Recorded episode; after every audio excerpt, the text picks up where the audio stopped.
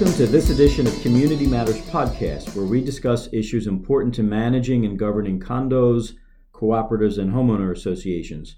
My name is Tony Campisi, Executive Director of Community Associations Institute's Pennsylvania and Delaware Valley chapter. Today's topic is invasive pests, specifically the emerald ash borer. You may have read about this or heard about it on the news recently, and it is an invasive pest that attacks ash trees and in fact is killing ash trees at an alarming rate. We'll cover this topic in today's episode of Community Matters, including where the emerald ash borer came from and what you can do to help save any ash trees that may be in your community or on your own property. My guest today is Rick Close, Senior Consulting Arborist with the Davey Tree Expert Company.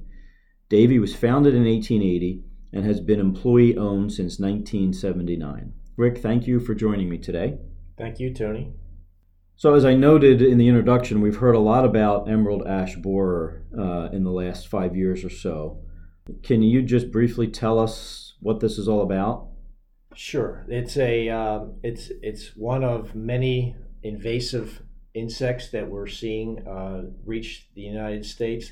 This particular boring insect, it's a uh, it's a small insect, is originating from China. Uh, they first discovered it in 2002 in uh, Michigan.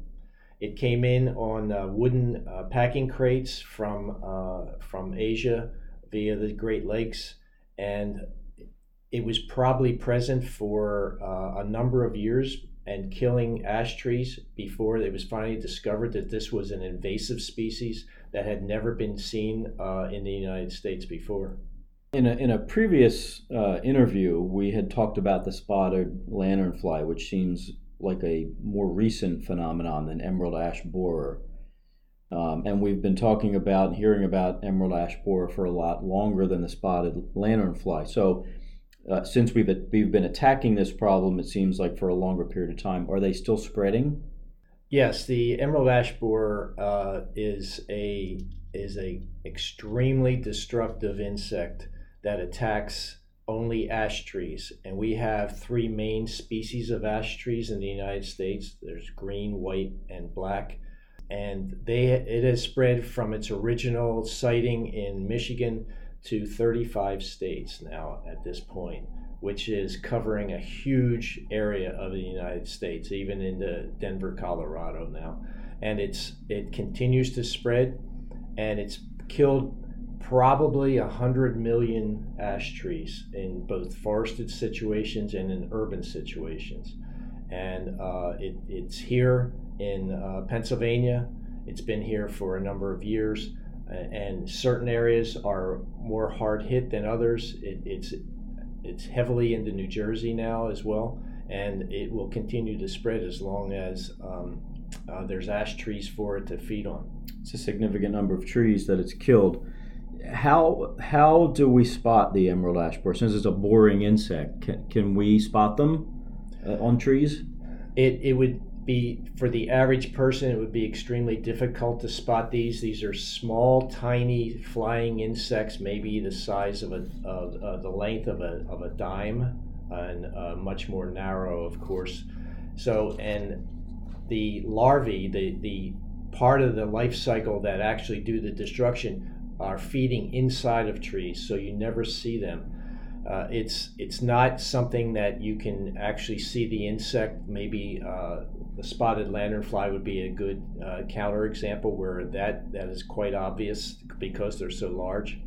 These pests, it's more the symptoms on the ash trees that give away their presence, and that's and once you start to see symptoms of dieback of the upper branches on an ash tree, then you know you can feel relatively assured that you have an infestation going on. So these these insects they only kill ash trees, um, and and can you tell us uh, how do people even know if they have ash trees?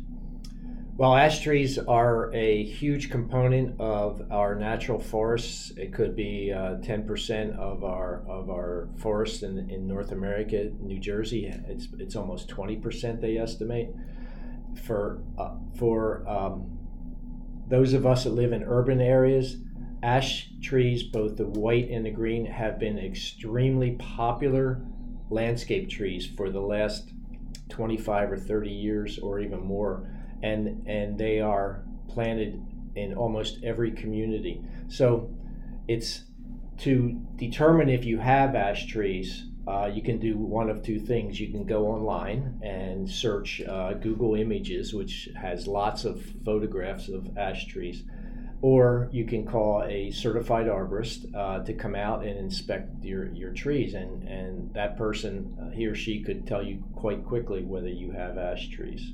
The leaves are not anything uh, that would stand out as a, an interesting shape.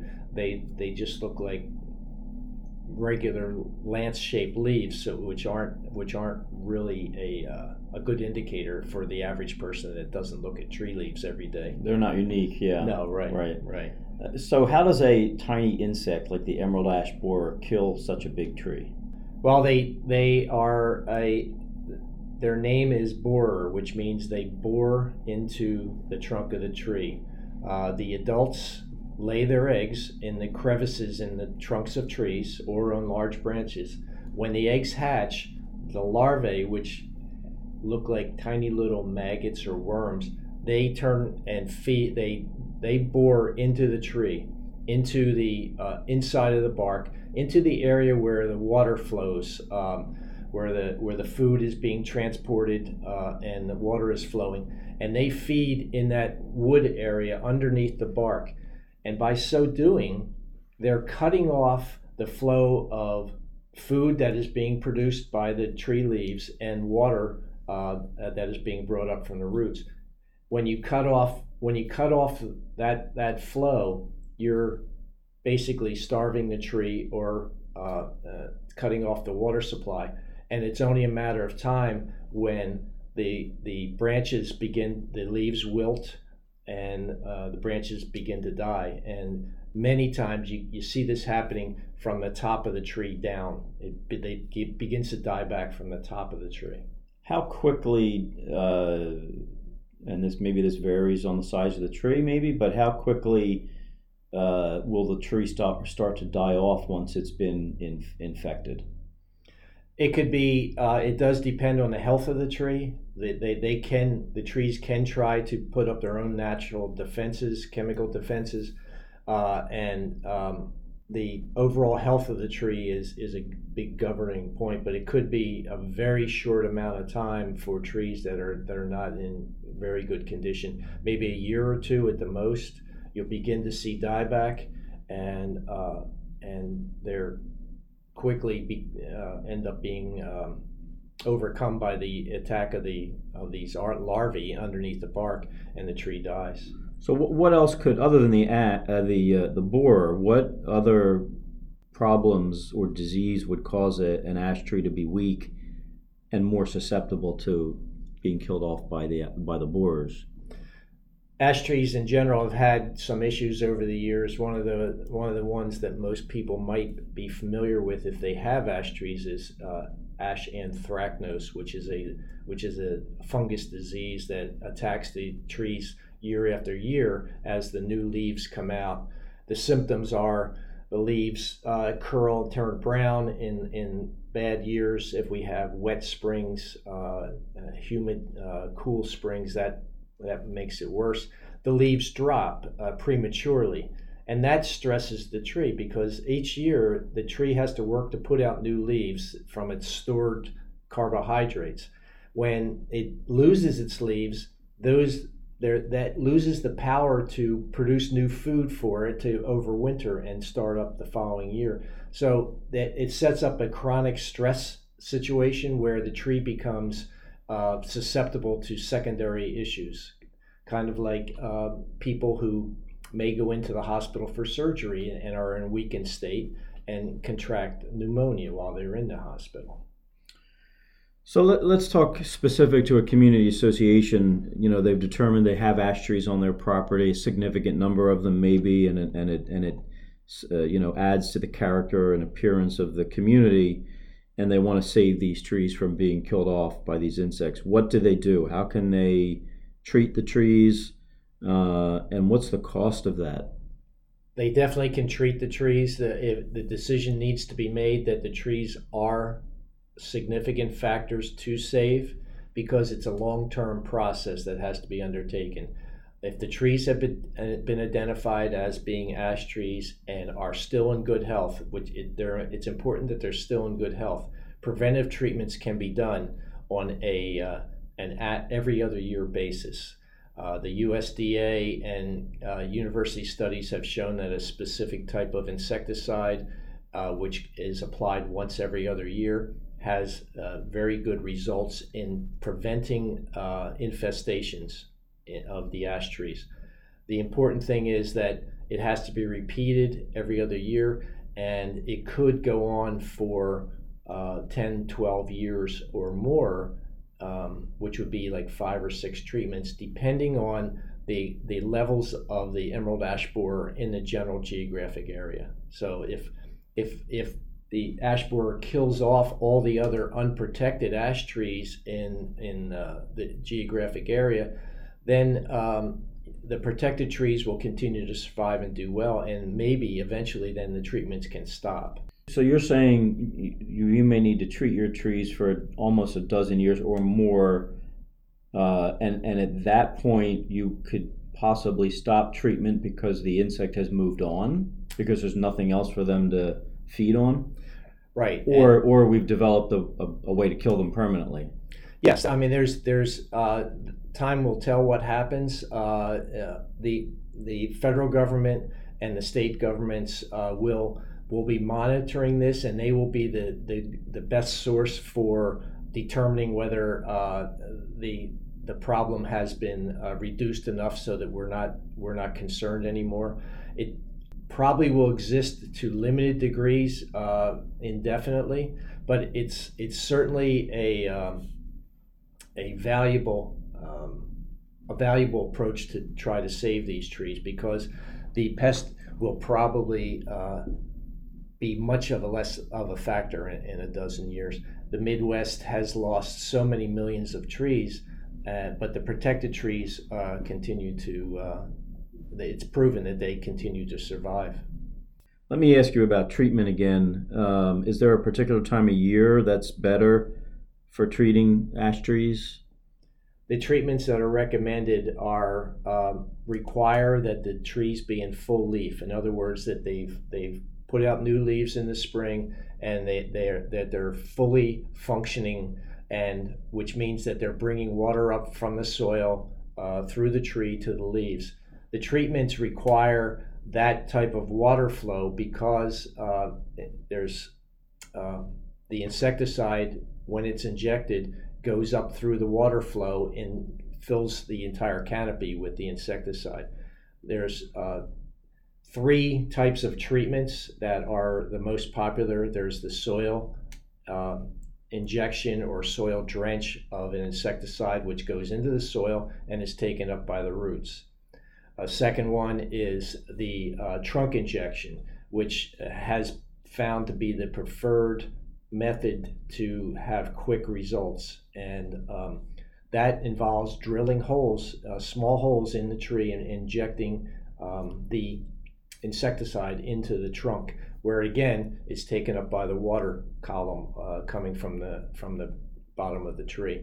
The third approach, which can be done at a specific time when the adults uh, may be present, is a trunk spray, where it it, it will also uh, be uh, absorbed into the trunk and taken into the tree. But it's the key is the trees have to be green and growing well. Uh, at in the fall when the leaves start to change that means the, the water is not being not flowing up as much and it, it, it's probably best to wait until the following year for another treatment you mentioned at the outset of the conversation that uh, something like 100 million ash trees had probably been killed off by this pest um, what is the long-term outlook is this is is, is is the is the pest continuing to spread have we contained it um, you know what's what what's the long term uh, outlook here?